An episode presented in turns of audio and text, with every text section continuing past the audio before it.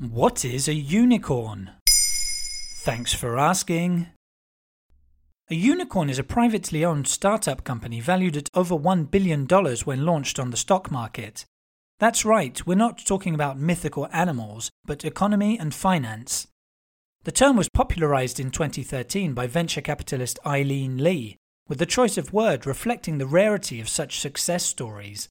Even more rare are decacorns and hectocorns, which have a value of over $10 billion and $100 billion respectively. Business analytics platform CB Insights reported that there were 450 unicorns in the world as of October 2020.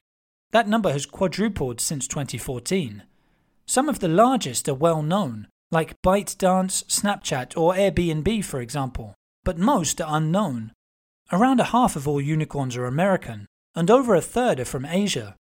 Meanwhile, 16% are from Europe. According to GP Bullhound, the UK is Europe's leading country by number of unicorns, with 30 in total, and a combined value of $87 billion.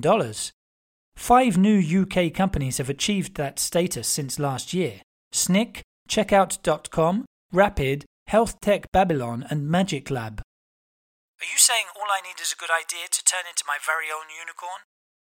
Well, you need a strategy too, and most importantly, investors.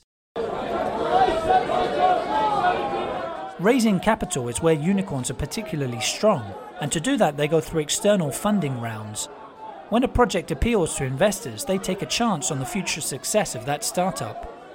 There's no expectation of an immediate result, but in the long term, investors will get back a return on their investment when the company is sold or launches on the stock market.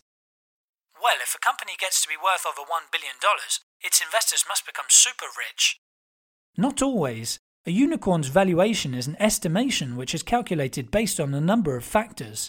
And in any case, just because a company is valued at $1 billion, that doesn't mean it's necessarily profitable. Quite the opposite, in fact, as GP Bullhound found that 40% of unicorns were losing money. Sometimes they lose money at the time of their IPO, like Lyft, which lost 20% of its value within 11 days. Many unicorns are still flourishing and showing how profitable high tech can be. Nevertheless, they are still mysterious creatures which remind us how unpredictable innovation can be. There you have it. Now you know what a unicorn is.